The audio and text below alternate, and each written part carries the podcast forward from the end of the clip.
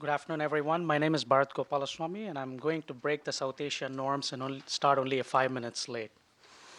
Um, but we're very pleased to have this event. This event was uh, born out of a mischief that we did last November in Bombay. Um, I still call it Bombay because that's the way that I know it. Um, we hosted a we hosted an international megacities security conference, and um, out of that event, some of the issues that were brought um, brought to our attention and highlight was um, was the countering violent extremism part of it, and in particular the financial aspects of it. And people came up to us and approached us and said, um, "This is something. Have you ever considered?" And that's where we met our colleagues from PricewaterhouseCoopers uh, in Bombay, and they we had started a discussion with them, and then Vipin, uh, which is part of Lynx, uh, who is the C E O of the Lynx Investment Advisory. He was he participated in the conference, and then we put our heads together and said, why don't we start this? Uh, why don't we do something along these lines? Many of my South Asia colleagues recently, particularly colleagues from India, said, um, is this a coincidence uh, that your the event aligns with demo, the demonetization scheme that you might have heard about in India? And actually, it is a coincidence, and that was not the trigger for this event. So it's had a longer lead time, and we've, we're finally in a shape um, to pursue this event, and I'm very thankful to our colleagues from Lynx Investment Advisory and PricewaterhouseCoopers to participate. It's also a model that we want to employ more and more going forward, which is the public-private partnership model. We're very glad to have Deputy Assistant Secretary Jennifer Fowler participate in this event. So here we are, a public policy think tank with the government and also the private sector um, speaking about these issues to ensure a wide, uh, to, ins- to invite wide perspectives, broad perspectives, and also build constituencies um, amongst various entities and bring this together as an Atlantic Council product. Thank you again, and now I will hand over the floor to Vipin, who will, who will, inv- uh, who will introduce the panelists. Thank you.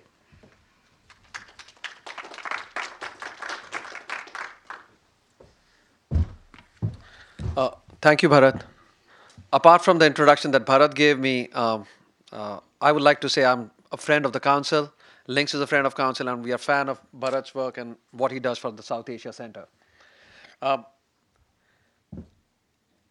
I, I'm so honored to be here today, you know, among this very distinguished uh, guests who have, yeah, and this great event that Bharat and his team have put together.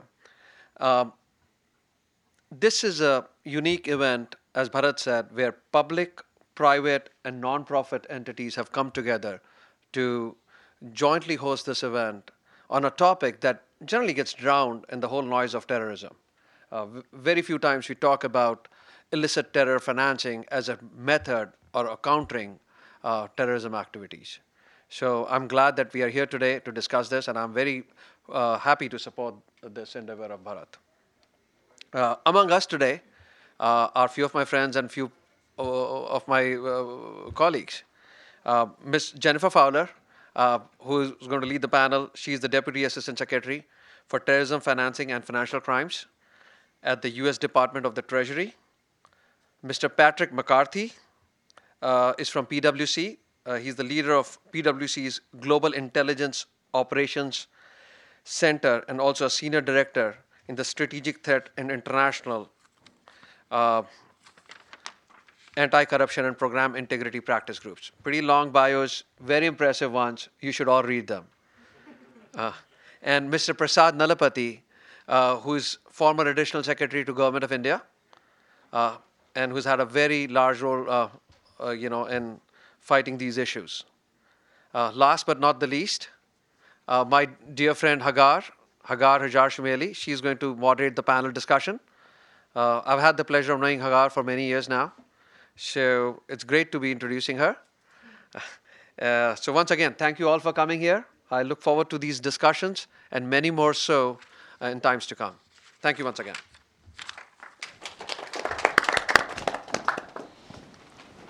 Okay.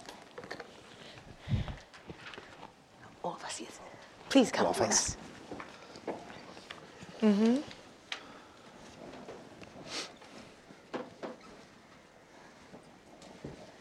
Please go ahead. Oh, thanks.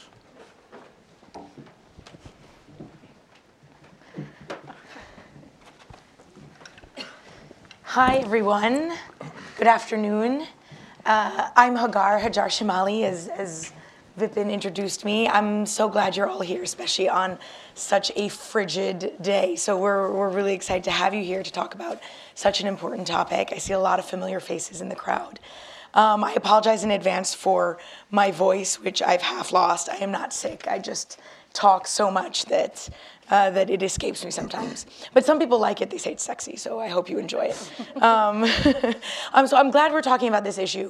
Um, I, uh, I'll say just a sentence before I turn over to our esteemed panelists, and that's just how critical the issue of counter-terrorist financing and anti-money laundering efforts are in the effort to combat terrorism and radicalization generally. And uh, for those of us who worked in the government or who have worked in this issue for a long time, you know, it's something that is, it might be day to day for for them, or, or it may not seem as cutting edge, but it is in fact a very cutting edge issue and is really gets at the crux of undermining criminal actors globally. Um, and, you know, I know, I, Vipin, I think you said that it, it's, this issue gets drowned sometimes in the news of terrorism. I actually think these issues in general have gotten drowned, you know, for the past six months, uh, given news of the election and, and, and Russia and so on and so forth. And so I think it's really, uh, I know for me at least, it's exciting to turn to a, a different topic. Um, so I'm gonna end there, and I'm gonna turn to our panelists, and we'll start with uh, Deputy Assistant Secretary Fowler. Um, and then we'll move we'll move down from that. And I, th I think it's exciting to have people talk about this issue from the public and the private sector. Um, and then we'll turn to, I'll moderate a few questions, and we'll turn to the audience. Okay, please. Thanks. Thank you, Hagar. And um, I'll try to be brief to leave uh, time for questions. Um, um, as Hagar said, I'm Jennifer Fowler from the Treasury Department. I've been at Treasury since two thousand one. So um, um, working on terrorist financing and counter-terrorist financing has been really the central part of my Um, my time at Treasury. Although my office, um, the office that I lead, works on a lot of different other illicit finance issues, I think terrorist financing really is a core, the core issue for us, um, and um, it's certainly something that keeps us, um, you know, very motivated and very engaged with um, with all the developments that we're seeing in counterterrorism globally. Um, Uh, you know, I wanted to start by setting, uh, just sort of a, setting the scene a little bit on how we're thinking about terrorist financing these days. Um, it, it hasn't, it's changed a little bit, um, as many of you know. I mean, the model for terrorist financing, we're, we're dealing with a lot of emerging threats, so it's a little bit different than when I first started at Treasury. Um, but, you know, basically, um, our approach has always been to, to go at terrorist financing in two ways, to really um, take steps to, to crack down on the revenue generation abilities of terrorist groups, but also take steps to close gaps in our financial system that they might um, they may they might abuse. So that two-part approach is really fundamental to how we think about it. And even though we see emerging um, threats and changes in how terrorist groups raise money, that's our that's our sort of um, our, our fundamental way of thinking about it. Um, Historically, as we all know, um, Al-Qaeda um, had a, a pa the, the way they raised money was through predominantly through donations, so also, you know, through charities from other groups, um, from so-called deep pocket donors.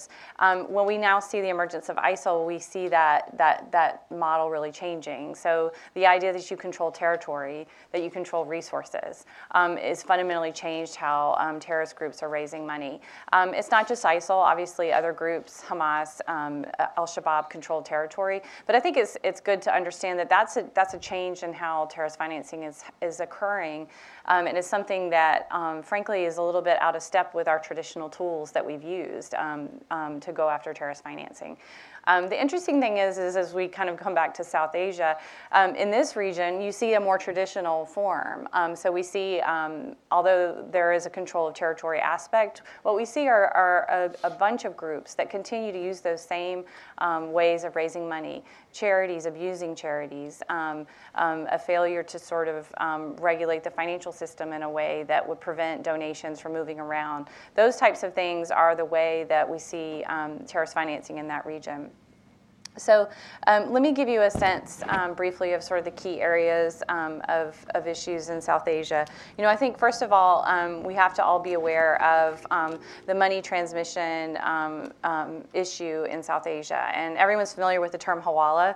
Um, it's used in lots of different ways. Um, I, I, don't, I don't love to use it because I think it has this sort of aura to it that maybe is, um, it sounds exotic, and really it's a, it's money transmission, and it's a way, it's a very traditional way of moving money, and um, it can be quite legitimate. And in some countries, hawalas, um, money transmitters, are regulated, they're legal.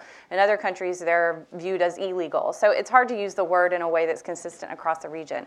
But suffice to say, um, when we talk about money transmitting in the, in the hawala way, um, where there's a, a trade offset and um, a, a particular way of moving money, um, illegal, legal, um, and we can talk more about this um, in, you know, in the, in, In, as the program goes on, um, that is a way that um, terrorist groups are moving money, and it's an important thing to focus on um, because there are several different ways, I think, to go at that issue to try to prevent that. But it's an important element that's at play in South Asia, is that money transmission method. You know, closely related to that is the use of cash. Um, cash has not diminished in terms of, of a way, a, you know, the, a fundamental way to move money for, for terrorist purposes. You know, clo related to that is the situation um, in the countries we're talking about today, where you have long, porous borders, and it really lends itself to moving money across borders. And the difficulty in really getting at that um, is something that we can continue to confront. Um, I, I think, you know, we should ha talk about um, the, the poor supervision and, frankly, the abuse of charitable organizations. Um, this is, again, something that's a very tra traditional way of raising money, but it's, it's, it's about more than money. It's really about um, legitimizing the activities of terrorist organizations, using a charitable activity as a way to to give themselves um, legit legitimacy and, frankly, to win support in the population. So it's something that is an incredibly difficult issue to go at, and I think it's really, really challenging for governments um, in this region to deal with. So, you know, we can talk a little bit about that. Um, and finally, I think the permissive security environment um, in, in a lot of these countries really does lend itself to the illicit activity, like drug trafficking, um, that raises a lot of money for, for terrorist groups. You know, so those are some of the key areas um, you know, that we think about when we think about this region. Um, you know, the question is, what are we doing about it? Um, and, you know, we have, as I said, some very traditional tools. One of those tools is, of course, our sanctions programs that I think are really well known. Um, the way that we implement sanctions to to prevent terrorist groups, but not just the groups, obviously, the charities, the sources of support and funding, the individual fundraisers from accessing the U S financial system. And, you know, that's not just about protecting the U S financial system. That's about depriving them of the resources and, frankly, the um, The, the, the cover that they need to be able to do business, to raise money, to move money. So when we publicly sanction someone, um, you know, it has impact beyond the United States. Um, That said, one of the things we need to do um, and we want to do better at is to bring those to the United Nations and to get those adopted at the United Nations, those sanctions, so that there is an amplification of the U S sanction action. Obviously, that is very critically important. We can't just have sanctions that are enforced only in the United States. Um, another area where we're working um, multilaterally, of course, is in the Financial Action Task Force. And I'm sure many of you are familiar with the FATF, as it's known. Um, this is a key area where we We have been able to make great strides in counter-terrorist financing. Um, this organization, and I use organization, but really the, it's a task force, and I think it's, um, it's good to realize that because it, it, it retains a lot of flexibility and able to react to issues quickly that, that um, you know, an organization might not. Um, The FATF really has done a fantastic job in um, bringing countries together and helping countries really raise their level of compliance with the FATF standards. And I think that really goes to one of the points I made earlier, which is how do we shore up our financial systems against terrorist financiers? And it's not just about the banking system. It's about these other money transmission systems and things that are more, um, more frequently used in this region. And that's where things get really difficult. Um, when we looked at our own record on combating terrorist financing in the United States, what we found was that we had done a great job of decreasing the use of terrorist, um, of the use, terrorist use of our banking system. Um, what remains challenging are other modes of money transmission, and that's certainly true in the United States, but it is also very much true in other um, countries, and we, we can talk a little bit about that. But what the FATF has also done a great job of is holding countries accountable when they don't reach the compliance with the standards. Um, and so you see key countries in the region that have been through um, the FATF's um, I C R G process. It's sometimes known as a blacklisting process, but really it's a, it's a way that we hold accountable um, countries when they haven't met the FATF standards. Um, but just as they've been held accountable, you see real success stories, where countries have been through that process. They've done the really difficult work of changing their laws and putting together um, strategies to deal with terrorist financing in their countries, and they have been successful in doing that and have exited the FATF scrutiny. Um, so it's, it's, it's notable to, to recognize FATF in that way, and I think that's a key area where we're going to continue to work, particularly with countries in this region. The FATF-style um, regional body known as the um, Asia Pacific Group is where a lot of these countries are members, and that's a key area and venue for us to continue to work with them bilaterally and in that group. And we focus on things like technical compliance, um, and I think that's where we can really make some, you know, re really make strides forward with a lot of these countries. Um, I'll leave it there in terms of the general remarks. Um, in my um, in my time as um, Deputy Assistant Secretary, I've had a real um, the real honor of of working very closely with um, with Pakistan, and I see some of my Pakistani colleagues here today. Um, and I think this is an interesting um, case study for how we see some of these issues playing out and the real challenges that countries like Pakistan face as it relates to terrorist financing. Mm-hmm. Perfect. Thank you, Jen. Um, OK, I'm going to turn the floor to Patrick, please. Turn to your views from the private sector. Uh, well, thank you very much. And uh, I, it's great to be here today. I appreciate from the Atlantic Council and Lynx putting this on. Um, none of the things that I will say are, are representative of what P W C itself thinks. I throw that out there so the lawyers are all happy. So um, I sort of look at this uh, from a uh, career that I just uh, ended in the um, U S military. I was a um, I've, was in the counterterrorism field from two thousand one onward. And um, so as we looked at how is, counter, how is terrorism itself sort of morphing, you obviously started with Al-Qaeda, and Al-Qaeda was a very tight-knit small group that was able to carry off attacks with actually fairly limited financing. I tell folks that the greatest attack on U S soil since uh, the Civil War occurred with box cutters. So that's what, ten dollars, you can probably get all the box cutters you need, and, and you go. Um, now, they had to come over, and they did training and so forth and so on, uh, but it was, it was a low-cost endeavor for them to pull that off. Um, and so as you look at how it's morphed since then, obviously you now have ISIL or ISIS. Um, they're in control of territory, as, as we discussed, which get which creates two-pronged issues. One is that now they've got to pay for the territory, so they're taxing, but they're also providing services. But the other piece is, of course, that they're able to generate funds. And where are those funds coming from, and how how are those funds being used? That remains a sort of a mystery, even to the uh, even to g the government sector. So in our in our company, for instance, we were helping a, um, a U S government entity actually kind of drill into how are they moving oil. What, what role is oil playing? How are they getting oil out? So if you look at things like Syria, you've got to think, well, we, we've bombed the heck out of Syria. How can they be getting oil out? And it's amazing the ingenuity of the human mind, and they're pumping it out in, in um, and this is all unclassified. Anyone can find it. Uh, they're pumping it out in, in pipelines that are under that are just slightly underwater, and they're muling it across. twenty-two thousand barrels a day they're muling across on uh, uh, with with people, just couriers moving it into Turkey. So, so when you start to think about that, and you think about how are they going to get, the, how are they creating this funding? It's it's a daunting task that folks like uh, Treasury and and the counterparts around the world have in trying to control th how the money's moving. So as as folks look now to say, okay, what is what is the threat landscape going to look like post Syria? Syria will come to a close. It's probably coming to a close now as we watch it. It'll be a long, slow death as, as the campaign sort of comes to an end. Aleppo is about to fall to the Syrian government, and ISIS will be then pressured from two sides very, very heavily. And so they, they'll fall. Where are they going to go? And a, a good number of folks that I speak with are looking at South Asia as the location where they're headed.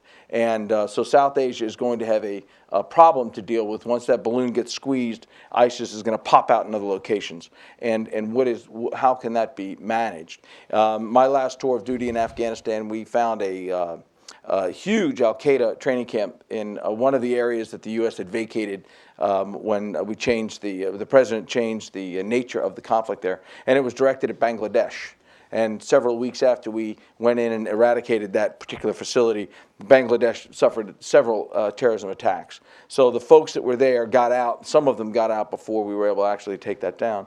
So, so you can see there is the, the the the sort of the view of where these guys are moving to. South Asia is key, I think, on their map. And and so the, the development of the mechanisms to control Uh, to control the movement of funds and to uh, create greater uh, transparency over it, obviously, is is a critical um, effort to to be able to try and con- not only combat the terrorism uh, that that the terrorist threat that's arising, but also to identify where the threat is moving to, how is it morphing, who is out there, and then finally, um, as as those uh, as the threat is being illuminated because of the uh, the functions that have now been put into place to be able to track these funds, um, the question then comes down to governments: what are you? What can governments do about the threat, and how can they manage the threat once it's been identified? It's one thing to to put people on the list or the watch list or the no-fly list or the sanctions list, but the question then comes down to, well, what can governments do?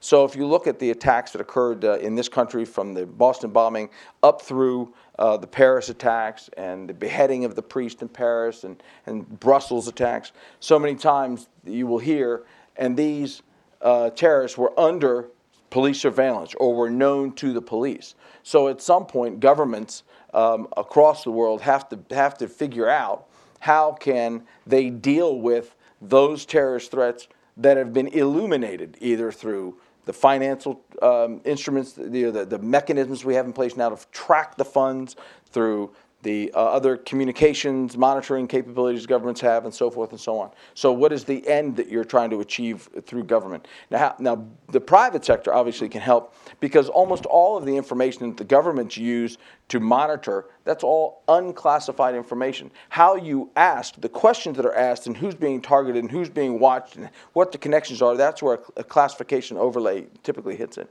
But the private sector has a, has a substantial role to play in this, because the private sector are the ones typically that will be Uh, implementing the rules that have been put into place. The banks, individual bank executives, are the ones who are supposed to be looking at these types of transactions and ensuring that the transactions are being monitored and properly reported.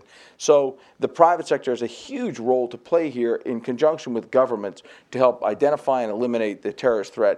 And uh, and again, as I say, that they're, the folks that I talk to are very concerned about the movement of the threat into South Asia, into places like Malaysia, Indonesia, uh, Mindanao, and the Philippines, areas that have a, a generally uh, an Islamic or Muslim population that they can go into and then start to build a base of support and a base of operations there. So um, it, it's going to be interesting here in the next few months, and then I think the next few years, as, as this starts to illuminate itself, which means now is the time for co- governments in South Asia to really take steps to be able to identify and neutralize that threat before it grows in a place like Indonesia with a huge Muslim population that, if it began to become radicalized, really could become a destabilizing force in the whole region. Mm-hmm.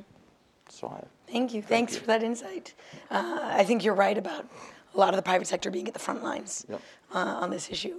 Uh, and I, I'm going to turn the floor to Prasad for uh, his view as retired government official from the Indian government. Thank you. A good regional perspective. Good afternoon to all of you. Uh, it's a great pleasure to be here on the panel today. Uh, I thank uh, Atlantic Council for giving this opportunity. Let me also say on record that whatever I say today are my personal views and uh, does not reflect uh, the views of the Government of India. Uh, let me start uh, uh, by narrating a small incident that happened while I was serving in Moscow. Uh, when one of the ambassadorial uh, visits to Kuznetsk, the Udmurtia, capital of the Udmurtia province, uh, there was a chance to meet uh, General Mikhail uh, Kalashnikov, the infamous, uh, the, the creator of infamous A K forty-seven rifle. So during conversation, he was mentioning about a previous visit by one of a Saudi delegation, I believe. Uh, so the Saudi general, I believe, uh, stated that uh, as creator of uh, the most uh, notorious uh, terrorist weapon, which uh, direct, indirectly are directly responsible for killing of uh, hundred thousands of people. So no God can save him from going to the hell. So the Saudi general, of course, also gave a way out, uh, the only God that can save you is uh, Allah the uh, Almighty. Uh, if you convert to Islam, since uh, your weapon has greatly contributed toward jihad. So from the simple uh, A K forty-seven rifle, which is inexpensive at that point of time, now uh, terrorist methods, terrorist weaponry has grown much more complicated. And uh, most of them have systems like a regular army, and some of them even have a territory. So, so it's, it, it's, it, the business became, became more expensive and uh, uh, more organized. So you must have seen one of the reports yesterday. There was an uh, attack on a bank in Jammu and Kashmir. Uh, the armed groups uh, looted uh, whatever the money that was left. This is the third incident in the past twenty to twenty-five days since uh, demonetization came into effect on November ninth. This shows the cash crunch uh, among the militants there. And they are, direct, uh, uh, they are attacking uh, banks to steal whatever the money is available. Surprisingly, since uh, demonetization came into effect, this was peaceful. There was no stone throwing, no demonstrations, no burning of schools. So uh, as they say that uh, each young person is given something like five hundred rupees to one thousand rupees to throw stones and much more for uh, attacking soldiers and things. So these were all paid in uh, rupees, five hundred notes and uh, one thousand notes, which are now banned. So there's no cash available. So we'll talk about demonetization and its impact a little later, but uh, generally deal with what are the different sources of uh, uh, financing the uh, terrorists uh, able to manage. Uh, one is, of course, uh, the state funding, uh, directly or indirectly. Uh, second is the terrorist organizations are involved in uh, business and uh, commercial enterprises, and there is private funding. The state funding, as I said, both uh, legal tender as well as uh, fake currency. The fake currency is a big issue in South Asia, you must have noted. So uh, particularly in India. Uh, the fake Indian currency is uh, printed in large quantity in one of the country, neighboring countries and smuggled into India through the border of uh, Jammu and Kashmir and through Bangladesh, Nepal, Sri Lanka, Gulf countries, and even Southeast Asia. Uh, Bangladesh, by far, it used to be the most uh, used land route for pushing the counterfeit currency because of the porous borders there. Second is funding through the N G Os, which were mentioned, uh, madrasas and uh, semi-official institutions. So much of the funds that these terror groups get is in small amounts of donations for the, through the charities, the zakat, the collections and these things, although there were uh, religious connotation, but there were no controls on how these are collected and uh, given to the people. So the business uh, and trade activities, Afghan uh, drug trade, which have been noted, and uh, the company, business empire, must have heard of this, uh, Dawood Ibrahim, who was a small-scale uh, smuggler to begin with.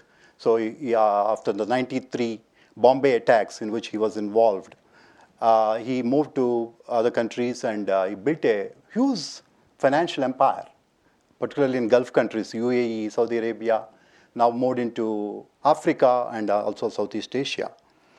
So he's declared as a uh, specially special global terrorist by the United States, and uh, United, Na United States and United Nations also is taking up this issue. The money, uh, then offshore companies.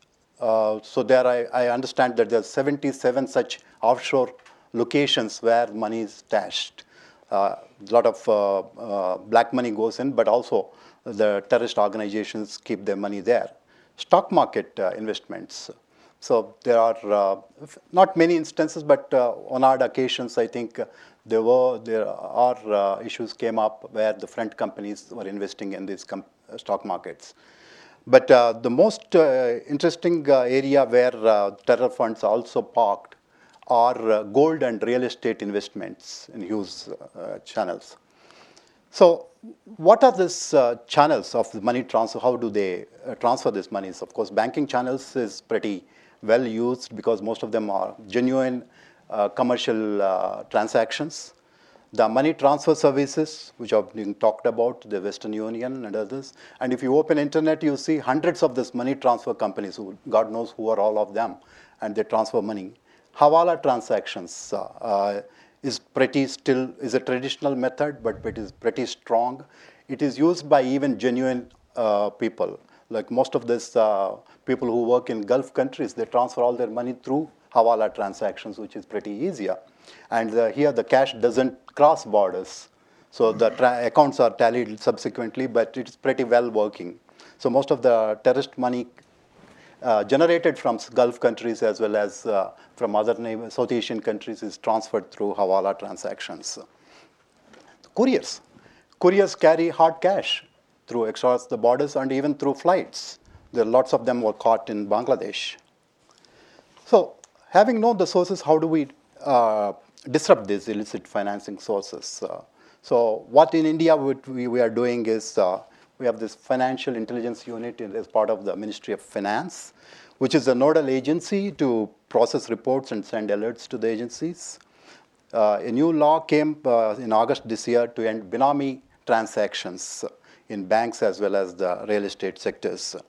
So India cancelled uh, registration of uh, nine thousand N G Os uh, for various reasons. Uh, one of them is uh, the Islamic Research Foundation of Zakir Naik, uh, who is stated to have influenced some of the terrorists uh, involved in a restaurant attack in July in Dhaka.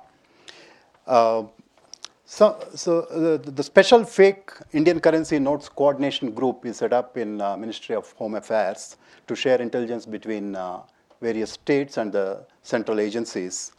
The terror funding and fake currency cell was also set up in uh, National Investigating Agency uh, to investigate the terror financing. The combating financing, combating financing of terrorism cell Uh, is another cell which was set up in the Ministry of Home Affairs to coordinate with FATF, which was just mentioned by Jennifer, uh, the Financial Action Task Force, an intergovernmental global mechanism. Uh, India is also a member of uh, the O E C D and uh, G twenty standard for automatic exchange of financial account information. Uh, while these uh, multilateral uh, arrangements uh, will uh, Uh, monitor the transfers through legal channels and uh, uh, banking channels and things. But what, uh, in our experience, the most successful uh, uh, arrangements was bilateral agreements uh, with particularly Bangladesh, Nepal. So in Bangladesh, huge amounts of uh, fake currencies were caught, both at the airports and as well as other places. Uh, let me come back to demonetization, which I just mentioned uh, when I began my uh, comments. The scheme was uh, aimed at removing uh, unaccounted wealth uh, in the form of black money, criminal proceeds, uh, uh, counterfeit money, and uh, Indian currency ho uh, hoarded and distributed by these terrorist groups. Uh, the results of uh, demonetization is now almost uh, one and a half month. It's uh, uh, nearly one and a half month. The results are uh, probably mixed. Uh, one, of course, uh, very direct uh, impact was uh, uh, printing of fake Indian currency was, uh, became redundant, uh, probably until they create uh, new capabilities to print new currency. They are out of uh, business. Uh, whatever the currency uh, already they holding or uh, moved into India, again redundant, that cannot be used. So this has led to Uh, inoperation of some of these uh, terrorist groups, uh, particularly in Jammu and Kashmir and also other places. Uh, Hawala transactions are affected badly because, they, because of the liquidity crunch, uh, and it will remain so for some time. Uh, separatist activities in J and K came to halt, as I mentioned in one of the incidents. Uh, another area is militant activities in the northeast uh, is again uh, badly affected. So whatever the money they have, uh, they cannot change it. So they are uh, uh, using a kind of uh, uh, criminal activities to go and at gunpoint change the money, but of the limited scales, but uh, the government uh, agencies are able to catch them. The other uh, area uh, is uh, Maoist uh, terrorist groups, the Naxalite groups. The Naxalites again amassed huge money, but they kept uh, hidden this money in uh, forests and uh, other areas. Now they can't move this money anymore uh, because most of all this money these people are holding is basically five hundred notes and one thousand notes. uh, which is one of the reasons that government decided to ban these notes, the higher denomination notes. And uh, more than three hundred Naxal activists surrendered in the first ten days of the demonetization because of the cash crunch. They couldn't survive in the forests anymore. Uh, while there is a very clear, clear short-term shock and immobilization of these terror groups, uh, but uh, in the long term, whether it will sustain is a big question mark. Unless uh, you sustain these measures, uh, put more pressure, probably things might come back to normal. I think that's where I think the government initiated a lot of steps uh, uh, to catch wherever uh, the money changes are happening. And they say that the new notes that have been come into existence now have uh, greater security um, uh, issues, which is difficult for uh, anybody to fake them. So these are some of the, my general comments. If uh, anything else later, we can discuss further. Okay, thank great. You. Thank you. Thank you, Prasad. So I'm, I'm going to launch, um, I'll start the discussion off with just a few questions before we open it up to the audience. Um, I'm going to kick off with, you know, following up on, on some of your last comments on some of the systemic threats that really, you know, contribute to terrorist financing in the region and undermine anti-money laundering efforts. Um, and it's something actually that I think all the panelists can talk to. And so I'd like to delve a little deeper on the question of Hawala. Yeah. Um, and charities as well in particular, um, and maybe even trade-based money laundering or, or you know, any other threats that, that you all deem as, as some of the most significant. I think, first of all, for the audience, I'm not sure if all, you know, just a very quick definition, and any of you can correct me, um, but the definition of Hawala in general is an informal money movement system. And so what that means, for example, is that um, you have... Just as an example, there are many, it takes many different forms, but let's say it's somebody who is, who owns a small grocery or a gas station or something like that. Um, he or she happens to also be from um, India or Pakistan or Saudi Arabia or wherever. And just culturally, a lot of these systems actually de developed culturally where somebody wants to move money, wants to send money back home. They want to do it in a really easy, really informal system, very cheap system. So they go to their friend who also happens to run a business and says, you know, hey, can your contact in Delhi give give one thousand dollars to my cousin, um, you know, and then they will contact their contact there in, in Delhi, and that person will have a ledger, and at some point they kind of break this ledger even. And so um, it started off really as something cultural and informal and, and oftentimes quite innocent, unfortunately, because there is no trace of money moving in any system where somebody can see it the way you could in a bank. Um, it also lended itself vulnerable to abuse by criminal actors. Um, and so, so I'm hoping we can talk about that. Let's start with that, with that subject. Um, and what I'm very interested in in number one is How, how significant is this threat? And also, what can the regional governments do to combat this threat more effectively? Um, so let's, let's start with you, and then maybe we can move this way. Yeah, as you said, Hawala is more of an informal arrangement. Mm-hmm. So most of these uh, workers from South Asia uh, who go to Gulf countries for employment, they're very small level kind of workers, artisans and uh, construction workers, uh, household workers. Uh, they won't have any bank accounts in most of these countries where they're working. And uh, they want the money quickly go to their people. So their people back home also must have been very poor, and they might not have bank accounts at all. And bank account, opening a bank account is not pretty easy, at least in uh, earlier days. Uh, you need all kinds of proofs. Uh, and most of the times in these countries, they don't have any kind of residence proof or kind of things like you have in U S. Uh, so they felt, okay, there is a uh, shop, retail shop next door, and this fellow acts as a kind of agent. So they buy things there, then they give this money I want to be sent to my fellow. So this fellow acts as an agent, picks up this money, and somebody comes and collects. And uh, this man is given a kind of number. Uh, a dollar note number or rupee note number. And uh, this number is given to him. He will call India and tell him, somebody will come to you, and this is the number you have to tell him, and then he will hand over the money. And uh, the agent uh, of, say, in Saudi Arabia or uh, this fellow will contact his sub-agent in a, either India, Pakistan, or Bangladesh. It says so and so address, so and so, this is the amount, this is the pin code, go and deliver. And uh, it goes and uh, they check, uh, and once uh, the number is tallied, the money is given. Pretty simple, pretty straightforward, and uh, most ninety-nine percent of the times it never fails. It's, it goes sure for sure, and uh, it's it's it's used by all genuine workers. Uh, it's not something it's started by a terrorist or somebody. So in, uh, in one of the investigations initially, uh, one of my uh, colleagues' uh, father was working in uh, Gulf countries. I met him. I asked him, uh, uh, "How do you transfer the money?" He said, "Hawala." So can you give me names of tra- Hawala agents? He said, of course, no. You people, your government, you want to catch him? Never. We'll protect these Hawala agents.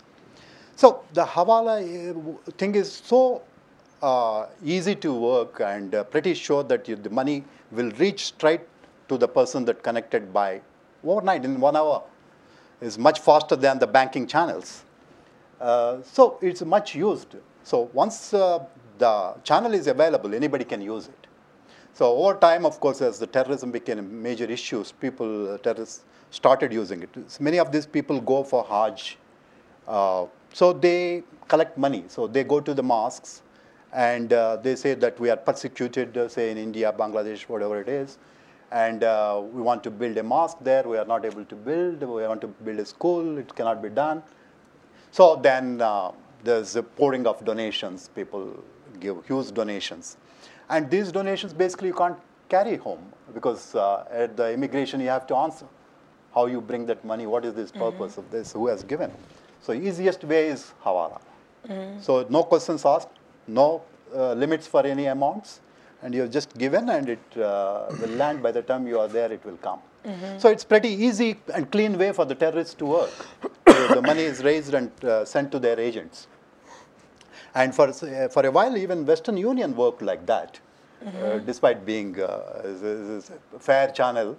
So a- again, this is the same system that's applied there. The principle is same. Uh, no questions were asked in earlier days, at least. So wherever the Western Unions go and give the money, and they give the number, mm-hmm. similar way. And uh, the money, the the numbers were uh, many of time conveyed through uh, email.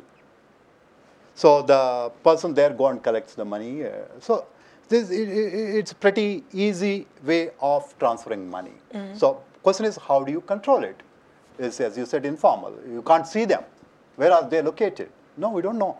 Where are they located? Uh, so only way that can locate is basically that when they are carrying this money, sometimes this uh, uh, distribution system is uh, so large, sometimes they carry these vans. So occasionally you'll land into them, and they met with some accident, and you check whether there's hoarding of money, a lot of money there. So uh, again, this when the, uh, this number is being passed through internet or email, many times when the government agencies were able to locate, so the ma- number, the address, and things, they were able to catch the particular person. So it's very difficult. Uh, it's not easy. It's only if you are lucky you can get them, and most of them you are not lucky. Mm-hmm. So money goes. Very interesting. And what, from the government perspective, I mean, when you have, Jen, when you have in your dealings bilaterally, what do you advise governments? And you know, I know obviously FATF has their best practices as well. Maybe you could go into it a bit of just what the best way is to handle these types of informal systems, and right. include charities maybe in that. In that. Right. So, I mean, for us, when we think about, uh, this is where, you know, um, anti-money laundering, counter-terrorist financing objectives um, kind of sort of come together with financial inclusion objectives, because Hawalas do provide a very important financial service to people who aren't likely to have a bank account or want a bank account and have a need for a financial service is a little bit different than banking services. So Hawala as a subset of money services businesses, which is sort of the big category of what we're talking about. If you're talking about exchange houses in some regions, money transmitters in others, Hawalas, um, that's a, a financial service service that we want to protect and we think is valid and, and provides um, service to a lot of people that we want in the financial system for obvious reasons. Um, so the real question is, you know, informal, formal, I think the real question is how do we regulate those providers? Um, what we want is them to be regulated. So um, as I said at the beginning, some countries, hawala as a term is viewed as illegal. Um, some, in some places, hawalas can be registered, and they're registered as a money service business, and so they're regulated. But what we're advocating is for regulated services um, along the lines of money transmission services that provide a service to a, a type of customer that, that as you as you described, doesn't necessarily want a bank account or want to go seek one. Um, so it's something that we think is really important.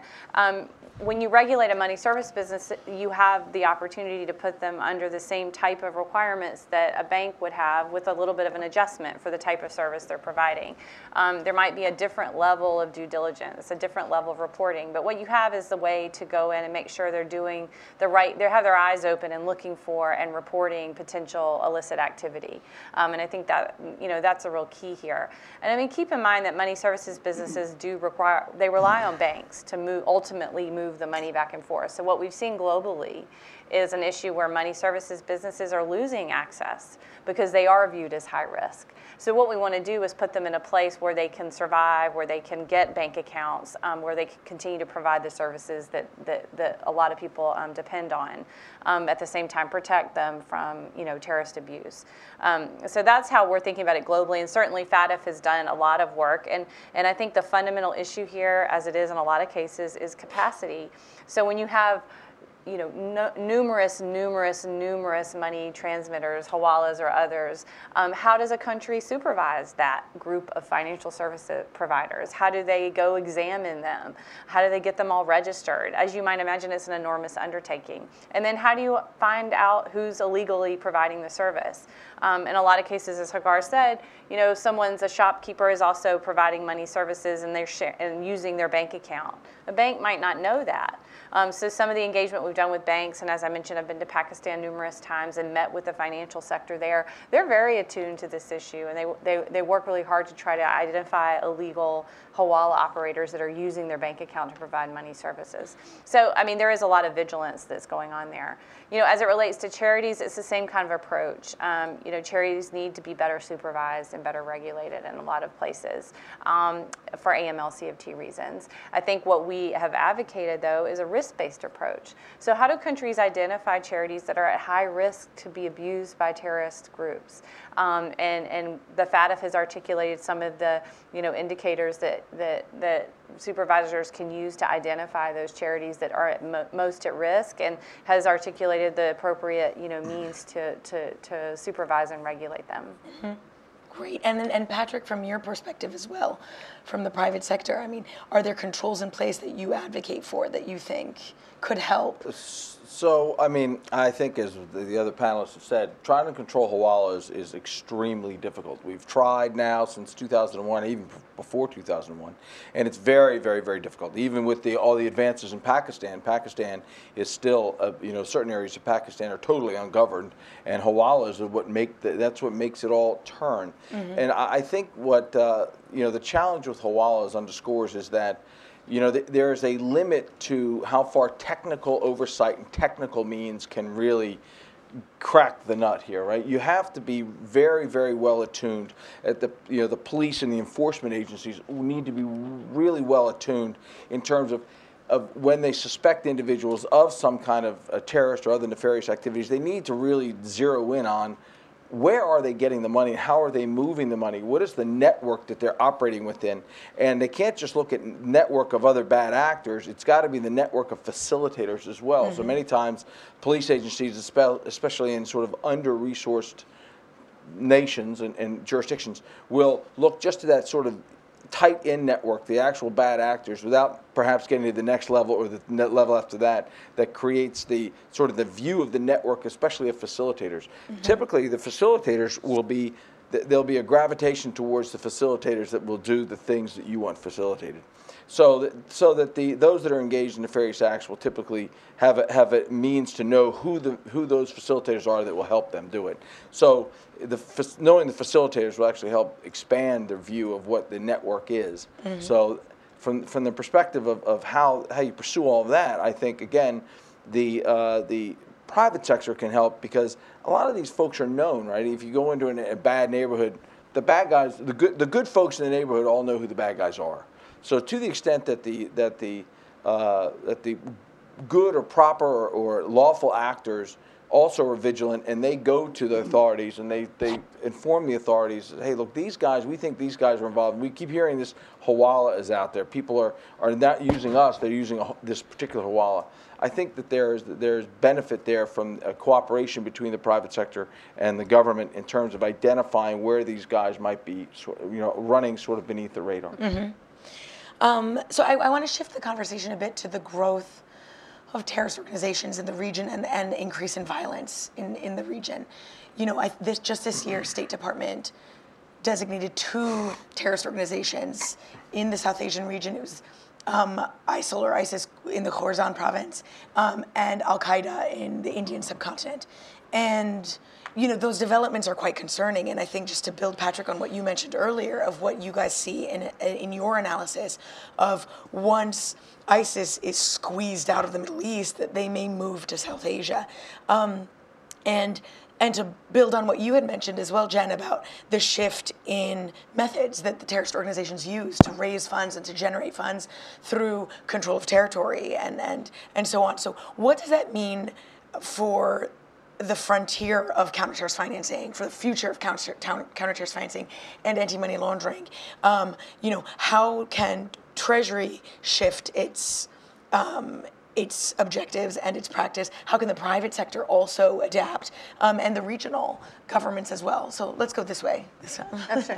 Um, no, it is concerning, um, and I don't know that I have a great answer for you, because I think this is the challenge in looking at emerging threats. Um, so if, if, if we see ISIL come into this region, um, the question is whether they'll use those same traditional methods that we've been talking about, you know, during this whole talk, and the things that we've been, um, you know, very practiced at addressing um, for the past decade.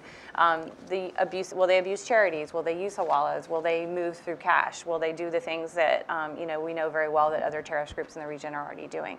And so it's just really up to us to use our same methods that we have all along to really focus on the gathering of information and intelligence. And, you know, at Treasury, we are incredibly well positioned to do that with our own in-house um, sort of intelligence Um, um, group, um, and, and use that information to devise the strategies that we can to work with the partner governments in mm-hmm. the region. So it's sort of the same playbook for us, um, but we got to be adaptable and flexible, and we've got to continue to really understand what's happening. Mm-hmm. And I think that information is really the challenging piece of it. Mm-hmm. You know, how do you how do you get the information you need to know what's happening? Yeah.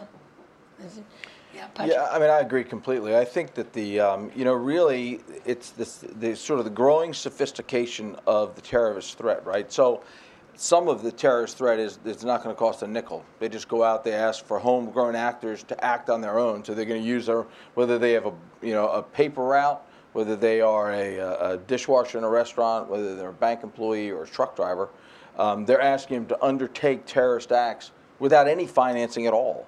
Um, that's a huge challenge, right, to to the, to authorities around the world.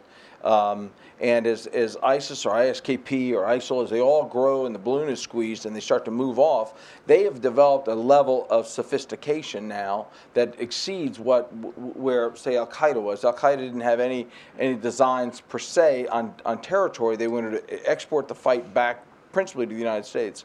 Um, whereas I S K P has, has built a level of sophistication in terms of how to operate the functions, you know, the sort of governmental functions we heard about earlier.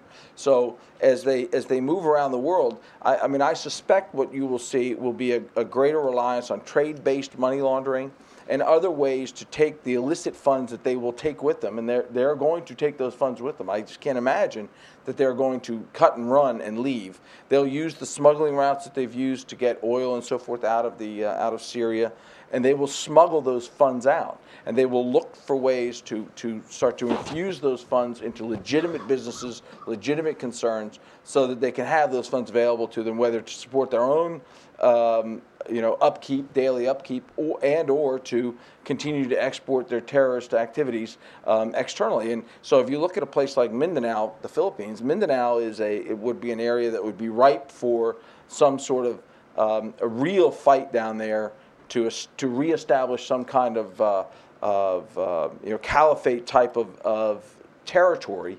Um, it is it's it's. Uh, geographically distinct from the rest of the Philippines. You have to you have to take boats to get there. Um, the government is is has moderate level of strength there, so you could see them pouring into a place like that and, and, and sort of coming in and overwhelming the local authorities, and then kind of try and stake their claim to a place like that. But you can see it happening in other places too. So, uh, you know, I think they're going to be moving large sums of money. They're going to be trying to reestablish in certain locations, and I think that's going to th that is going to. force them to be sophisticated in how they're trying to stay under the radar. And that's why I think trade-based money laundering schemes and other schemes will be how they'll try and do it. Again, trying because they're smart. They know where they know what the rules are. They know what the reporting requirements are. They know what the, what the various um, government actions are. Um, so I think, uh, getting back to what Jen said, there will be uh, there will still be, I think, even a greater emphasis on whole-of-government approach to to. the counterterrorism effort. Um, I will say that in my time in D O D, we probably didn't have as close a link up with Treasury as we should have. And I think that's probably still the case today. Um, and uh, I don't think that, um, and, and probably the other way around, Treasury probably didn't have as, as good an idea of how the operations were shaping financial reactions as we should have. And so I think there's a, still a lot of work to be done in terms of that whole of government approach and making sure, no kidding, everyone has a really good understanding of, you know, the, the action and reaction, whether it's an action on the on the uh, regulatory front that that that uh, results in a reaction on a sort of a military intelligence front, or vice versa. And I would say vice versa is probably at this stage in the game where we are with ISIS and ISIL and I S K P. Um, that's probably more of the, more of something that'll happen as as the military gains start to start to really pick up. Mm-hmm. That there's going to be this this infusion of activity now in the financial fronts as they try and cut and run, and so it's it's really important for the military to stay very closely tied in to Treasury and the U S military military to stay tied into Treasury, and also. Um, for our counterparts to stay tied in together, because that's where you're going to see where they're kind of running to. That's what's going to cue where are they heading to and what might they be up to next. Mm-hmm. Yeah, I think that's interesting. I think I know in the Middle East they've been working on that, and it's been, it's been improving yeah. year by year, especially with their targeting of oil refineries and oil production. So yeah, no, you're right. I think there's room for for, right. for more. Right. And then I, you know, Prasad, do you have anything yeah, else this, to add to this? Uh, Al-Qaeda and uh, the I S, uh, what uh, is rightly said, probably the next destination may be elsewhere, including South Asia. Uh, but let me say that they are not new. They are not yeah. uh, new to this area. Mm-hmm. uh, they have been here, and they moved to Syria and other places. The Al-Qaeda always have been there, and I S is uh, no different from Al-Qaeda, and many of them moved from here and there. And now if you look at, there, there's a competition between them two set up. One is Al-Qaeda in Indian subcontinent and uh, Khorasan province. Uh, so, but who are these people who are actively, actually part of these two groups? They are already existing groups functioning within those countries, either mm-hmm. off-Pak area or Bangladesh or India. So basically, the local organizations earlier who were uh, given allegiance to Al-Qaeda, they see now I S is more successful, more radical. So let them shift this allegiance to them. Mm-hmm. So. Many of them worked for them. So either some of the Taliban groups and maybe other uh, Lashkar-e-Jhangvi and all kinds of groups which are now functioning as part of the I S. Uh, they're no different. They've always been there. So who are these new people who are going to come? Basically some of the people who gone there, fighting there, and will come back. Maybe some leadership will come back. So whatever the channels that have been existing, they will continue to use. That's going to be the initial financial sources for them. So whatever the finance that they can bring, is, they can't bring huge monies anyway, physically. Uh, but many of them have their uh, enterprises, commercial enterprises. The con com their agents will be there, their uh, uh, middlemen will be there, they will be transferring whenever they're. Even in Europe, they have uh, huge uh, infrastructure.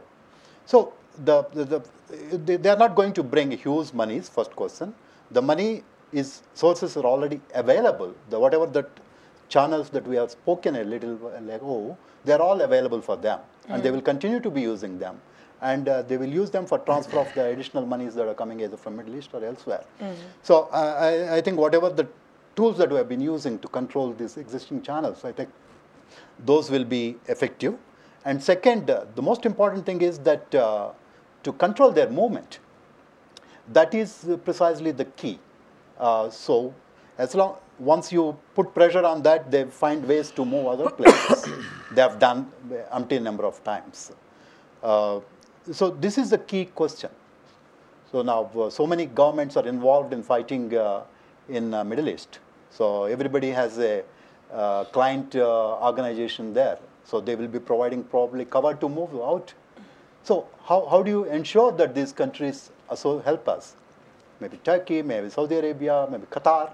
Uh, there's a number of problems where you need to, one, work with the governments in the region to uh, really see the threat coming up once they are moving out into the states where they have come from.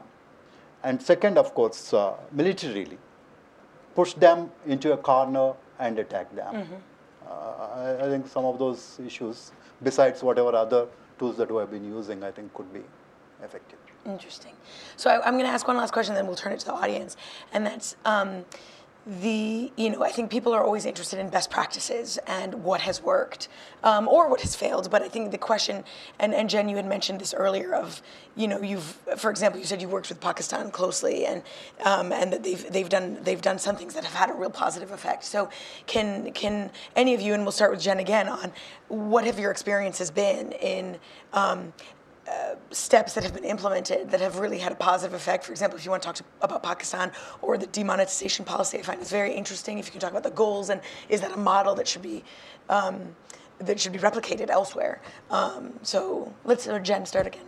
Um, so yeah, so if I think about best practices and um, or just let's let's say good practices, I don't know, things that have yielded good results. Um, you know, I think um, this is just picking up on something that um, Pat mentioned, but it's obviously a real focus for the Treasury Department. I mean, when governments are able to harness the cooperation of the private sector and increase their understanding of the threat and to give them the information they need to be vigilant inside their own financial institutions, I think it's very, very effective. You know, um, I since I started traveling to Pakistan and have made a few trips to Islamabad and Karachi, you know, I've seen and met with the financial institutions there. You see the Pakistani government has given them some guidance and um, information that they can use to, to try to be vigilant um, um, in their own, inside their own financial institutions when there potentially is an illegal halal or they're dealing in certain areas of Pakistan that can pose them additional risks. So, I mean, I think that's a very positive step.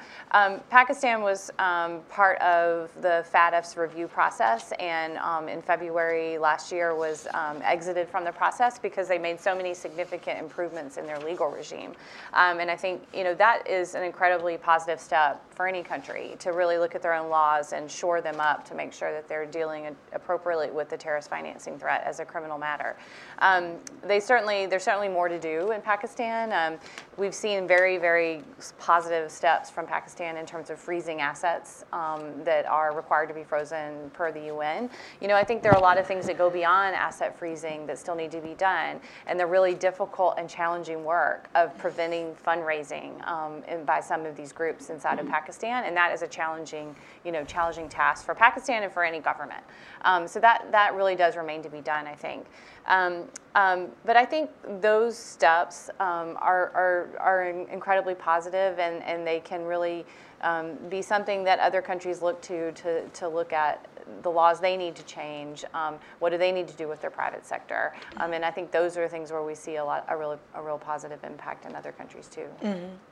Great. And then, and Prasad, if you could talk more about the demonetization policies, you know, yeah. the goals, is that a possible model to be replicated?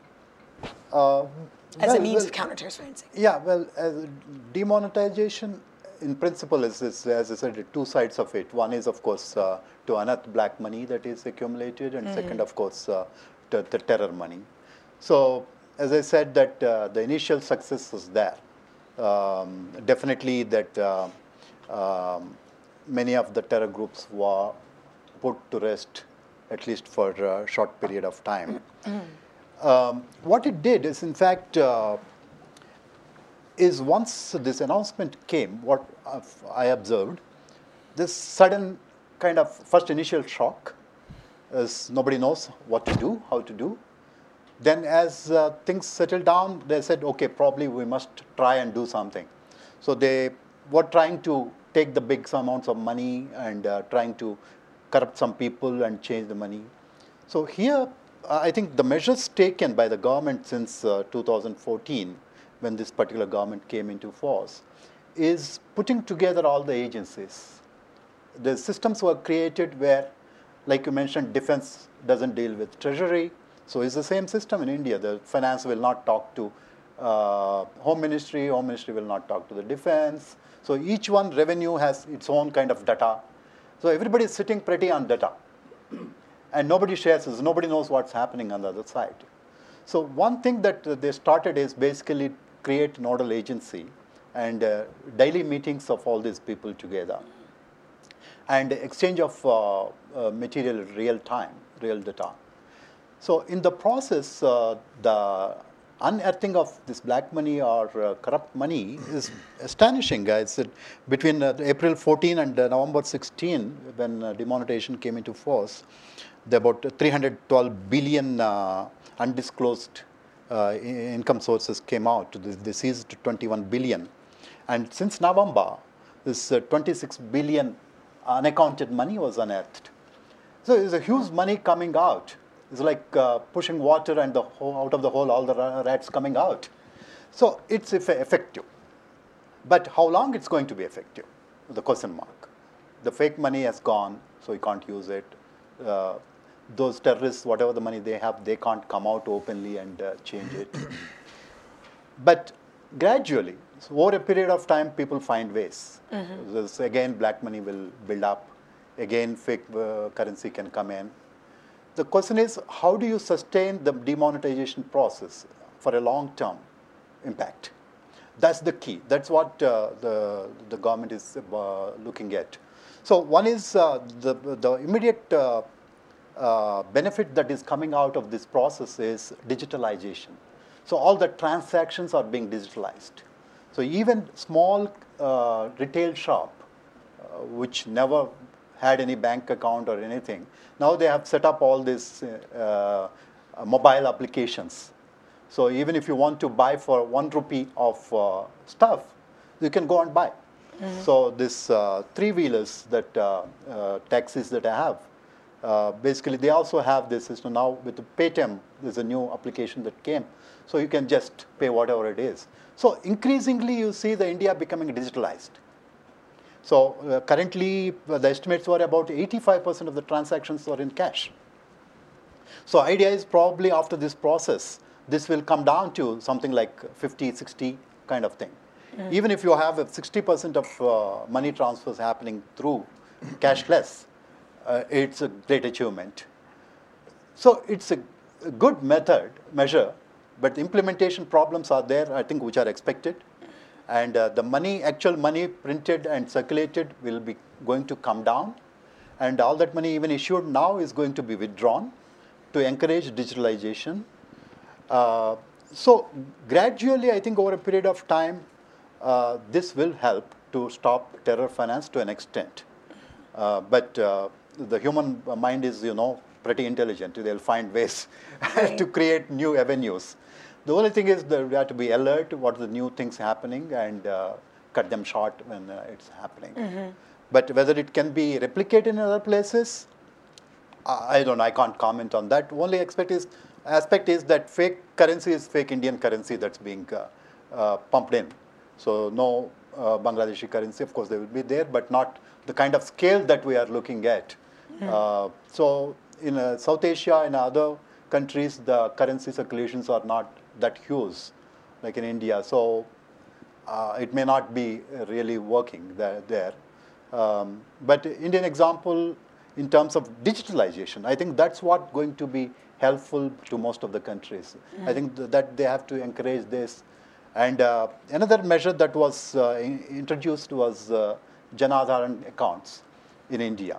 So all everybody, without even Uh, one rupee being deposited, the banks are supposed to open accounts for laborers, for construction workers, whoever it is, whoever wants an account in rural areas or elsewhere, the banks are supposed to open the account. Um, The, once that is open, some amount is given by the government. All the subsidies that are being paid by the government now routed through the banking channels. Like, for example, the uh, uh, L P G gas that being used at home. Now there's a subsidized for everybody. So that subsidy is not being given at the retail shop now. That subsidy amount is being routed through the bank channels. Mm. So the digitalization that is coming out of this is, I think, I'm surely going to help uh, uh, in the lo uh, longer run. Um, well, good. We have to continue this pressure, I yeah. think. There's, uh, good, good, okay. Um, all right, let's go. Patrick, do you have anything to add? To well, the idea of good practices well, that you've had in your experience. In terms of and best we'll practices, of course, uh, you know, the the um, the anti-money laundering regimes are great, and uh, you know, sort of m monitoring where the funds are moving. But that's one part of a larger issue of how to address terrorism. How do you how to conduct a counterterrorism campaign? What is the best way to do it? Governments have gone back and forth. Um, in the in the United States, for example, we had a um, uh, sort of an approach. It was all Um, law enforcement, and then we had an approach that was heavily uh, sort of militarized under the Bush administration. Pri prior, prior to the Bush administration, it was all law enforcement, and we had a continuing run of, of attacks. Um, under the Bush administration, it was more of a military-led kind of campaign with a uh, with an additional additional law enforcement arm to it, if you will. And then under the Obama administration, it's been more of a, a, a law enforcement campaign with, an, with a military arm to it. And folks can look at back and forth and see which was more effective in terms of our attacks continuing, where the attacks taking place, what's the nature of the attacks. So I think governments have to look at all of that and decide how are they going to proceed. The French have just gone to more of a, uh, now they're leaning more in the direction of a military campaign following the, the uh, Paris attacks, and they've had their own declarations there. So I think governments are going to have to look at that and decide what's best for them in terms of how are they going to approach this issue. Um, I think, frankly, that uh, the, you know, the real key is to gain a sharing of, of information, whether you call that intelligence, whether you call that information among non-intelligence uh, agencies. It, the key to this whole endeavor on a global scale will be how do you share the, the most sensitive information that creates the greatest effect for the government that receives it. And I think that's going to be the challenge. And that is, to me, that the best practice is get information shared, and the information that is shared has to be actionable, and then the government who receives the information have to protect it and have to be able to take appropriate action based upon the information received. Mm-hmm.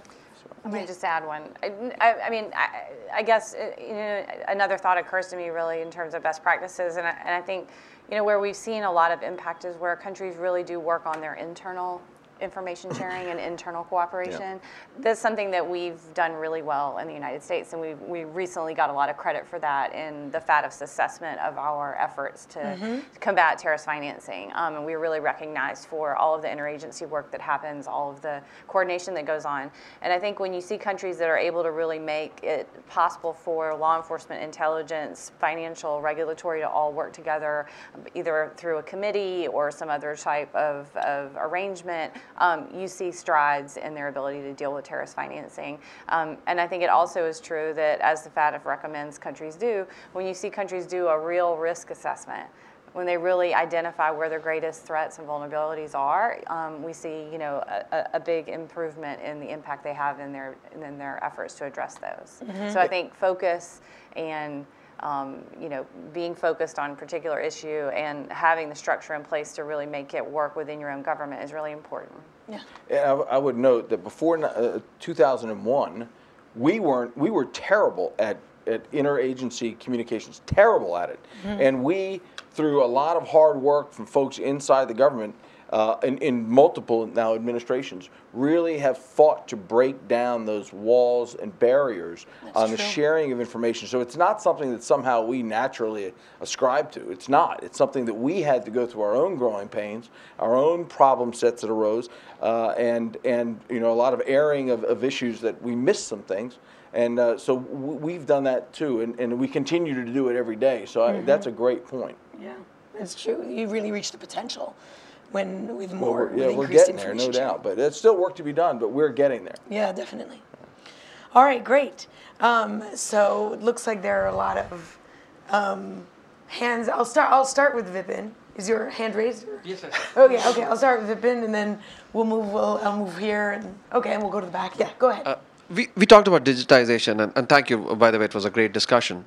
Uh, but the new technology services that are being offered, which offer these encrypted channels of communication, such as WhatsApp or Snapchat or whatever, uh, are they facilitating the, these non-banking financial channels to transfer money? And uh, is it hampering our law enforcement services to track? And, and if, if that's the answer, are they winning the battle? Or there is something else that... Um, who do you do well, I mean, like to in, start? In terms of winning the battle, I'll have to defer to Jennifer. But I mean, all of those channels are going to be used and are being used to move uh, money, move communications, to, to do different things. It basically is bringing the Hawala system into the digital age. So, you know, for folks who know how the, the, the, the black web works, the black web works because it's got burst communications that go. And so essentially, a couple folks get up at the same time. They, the burst goes out, and the burst gets received, and then it shuts back down again. And um, so th that is a huge challenge to try and figure out how to, first of all, to figure out exactly what's going on, and then to try and figure out how to regulate it. Um, and, and what is exactly being communicated is very difficult to understand as well, because it's typically understanding communication. Uh, uh, It involves having context. There has to be some context to some kind of communication in order to really pull it apart, get an understanding of what they mean, and then once you get that, then you can now you can you're sort of in, on the inside of the inside. But when you have burst communications, it's really hard a, to to catch all the bursts, and it's really hard to create context. So um, I, I would say, um, and again, I can't speak to what Treasury is finding, but in our own practice area at P W C, um, our clients are having a difficult time, you know, sort of nailing down exactly what's going on when you have these burst communications, and uh, and we're, we're looking carefully at the digital currency systems that are arising. And you know, obviously, folks know about Bitcoin, but Bitcoin will, you know, may have been the first big one, but it certainly is not going to be the last one. And organized crime, they know that these all of these structures are going into place, and they know it makes it more difficult for them to do business, and they're going to, as, as was said before, they're smart folks. They're going to figure out another way to move money from A to B to support what they're trying to do. Mm-hmm. Yeah, as the technology goes up, as the innovation's going up, I think uh, we have to grow along with that and uh, find ways to curtail that. Okay. But I think governments are going to be placed in a situation where, and, and you know, our own government was placed in a situation where they, they went to Apple and said, hey, look, we need to get into this phone. And Apple said, well, wait a minute here. I get a competitive advantage by not letting you into this phone.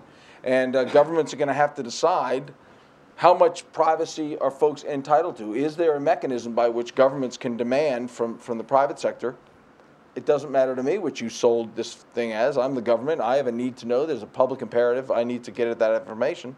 And, the, and so I think that that's kind of the next frontier. Where are we heading with all this? And what, our government's going to have the ability to get into encrypted systems. And then, of course, that you come down to the point of, are all the encrypted systems going to be placed there by legitimate uh, commercial vendors, or are they going to be placed there by, you know, folks that are off the net that are creating encrypted systems? And you can't find out, like, you know, you don't have an Apple to go to to say, hey, unlock this phone. It's the the, the encryption is created by someone who's not generally known. Mm-hmm.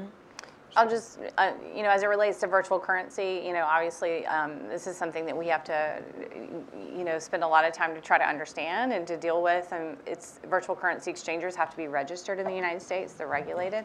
That's something we want to see happen globally, and um, we think it's really important. Um, but, you know, I have to say, you look like you look at virtual currency as it stands now, who knows where it will go. Um, and so we have to have a flexible sort of approach. But I think it's fundamentally the same issue as any other money transmission service. We need it to be regulated and subject to the same controls um, that, that we see in other places, and that has to do with transparency. So obviously we have a little conflict there, um, but that's something that um, you know, I think our system has begun to address, um, and it's something that we're working, you know, within the FATF and other places to get other countries to take the same approach. Mm-hmm. All right, great. Um, let's move. You had your hand up as well earlier, um, and then I want to make sure we keep responses short so that we can uh, take in as sure. many questions as possible. Um, and uh, can you introduce yourself? Sorry, sure. I should have mentioned Thank you. you Thank before you. you asked. Great yeah. discussion, great panel. Uh, my name is Mahbub Saleh. I'm the Deputy Chief of Mission at the Embassy of Bangladesh in Washington, D C Uh, Of course, uh, the the name of the country has been mentioned uh, uh, quite in a quite relevant manner, I would say, for uh, um, the sake of uh, objective discussion. And uh, the challenges are definitely true, no question about that. I'm not uh, going into the debate of whether entity A, B, or C are present there in physically or not. That's not the topic for today. But uh, um, a few few ideas that, that uh, came to my mind as an absolute non-expert in this area, uh, particularly in front of uh, people like you. Uh, we need to make cash transaction uh, more more difficult in in uh, all the countries in, in South Asia.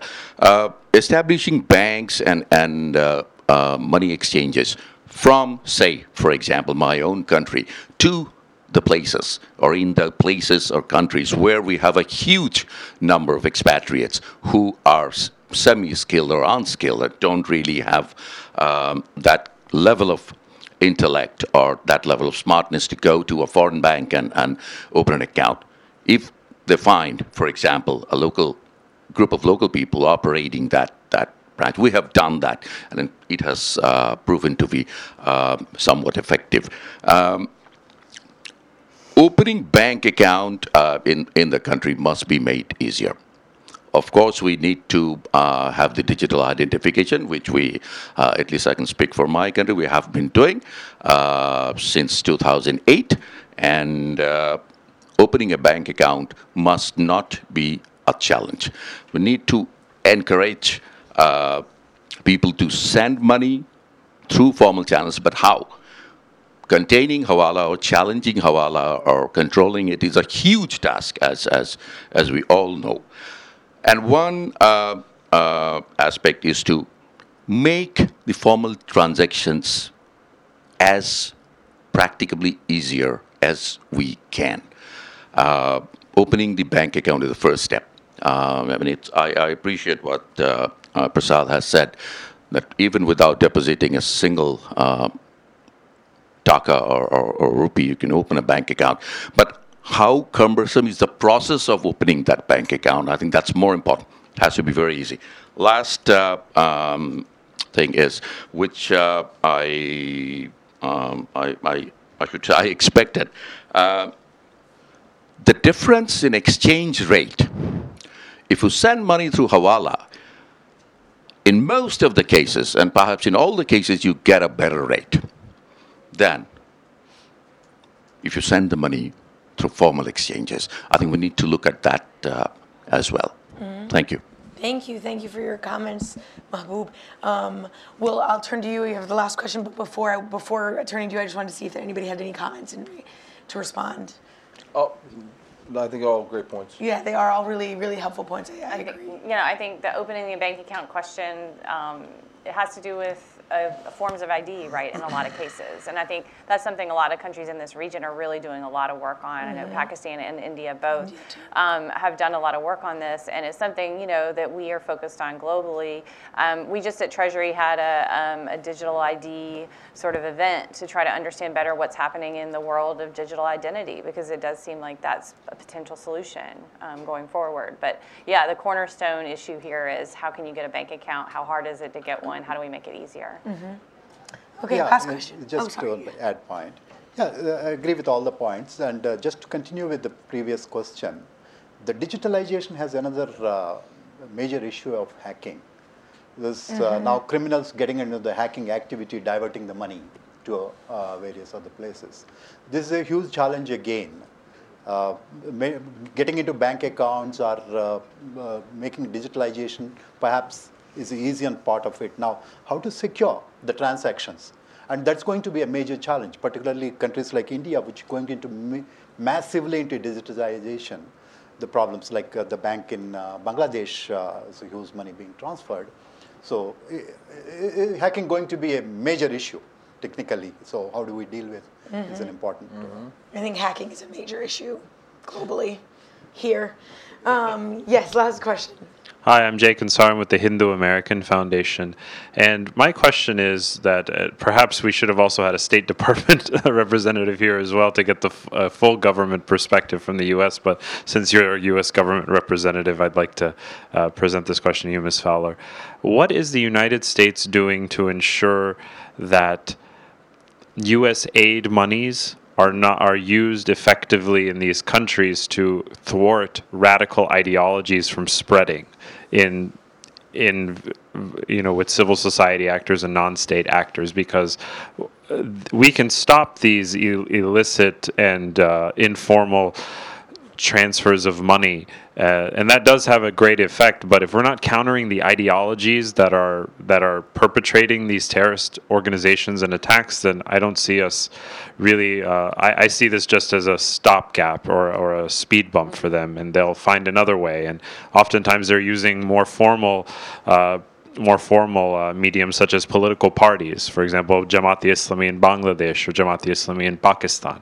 These are operating out in the open, and they're perpetrating ideologies that are very counter to democratic principles. And uh, they, they can use, they have cash transactions in U S dollars even. Thank you. Um, so I appreciate the question, um, and it's a great question. I, you know, I do have to, I'd have to defer to my State Department colleagues who are absent. And to be, to be fair, to be fair, State Department was. Uh, We reached out to them, but the two people could not make it, actually. They really genuinely couldn't. But so I'd have to defer time. to them on the use, sort of the use, your your your question on, um, you know, how U S aid, U S assistance. But, you know, as it relates to, I think, part of your question, um, what do we do about um, countering ideology? There is a piece of that that relates to, um, you know, a topic that we discussed earlier, which is the abuse of charities. Um, that's one of the reasons that terrorist groups want to to, to abuse um, the charitable sector. It gives them legit- legitimacy.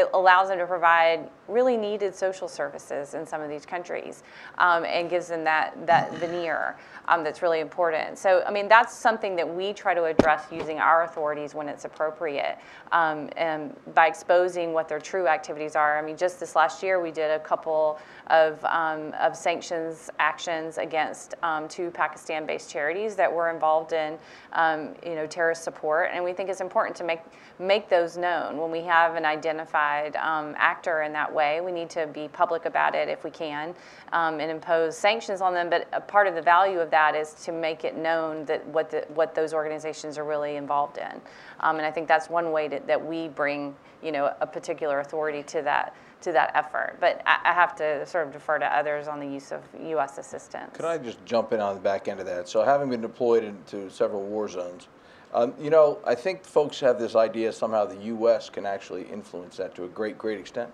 And I would have to say it's been my experience that the U S ability to influence that is limited. And that really it's the, it's the nation that is affected, that they have to take action. They are the ones that have to take the lead. So, for example, we've spoken about Pakistan. The U S has very limited reach into Pakistan, whether through aid or through other mechanisms. It's up to the, the Pakistani government, on the other hand, has a great deal of, of leverage that they can use to, to try and counter some of these ideologies that are growing in terms of how the education system is put together, in terms of how they spend their infrastructure dollars, in terms of how they set up their own um, you know, uh, opportunities that, that, are grow, that, that are out there for, for the youth to try and, and try and get them into a better place than perhaps their parents were. So I think that it, sometimes folks think that the U S can structure this in such a way that we can have a considerable impact. We might have some, but I would I would argue that the impact really is has to come from within the particular governments and within the particular uh, countries. And when I say governments, I don't just mean at the national level. I mean all the way down to the local level.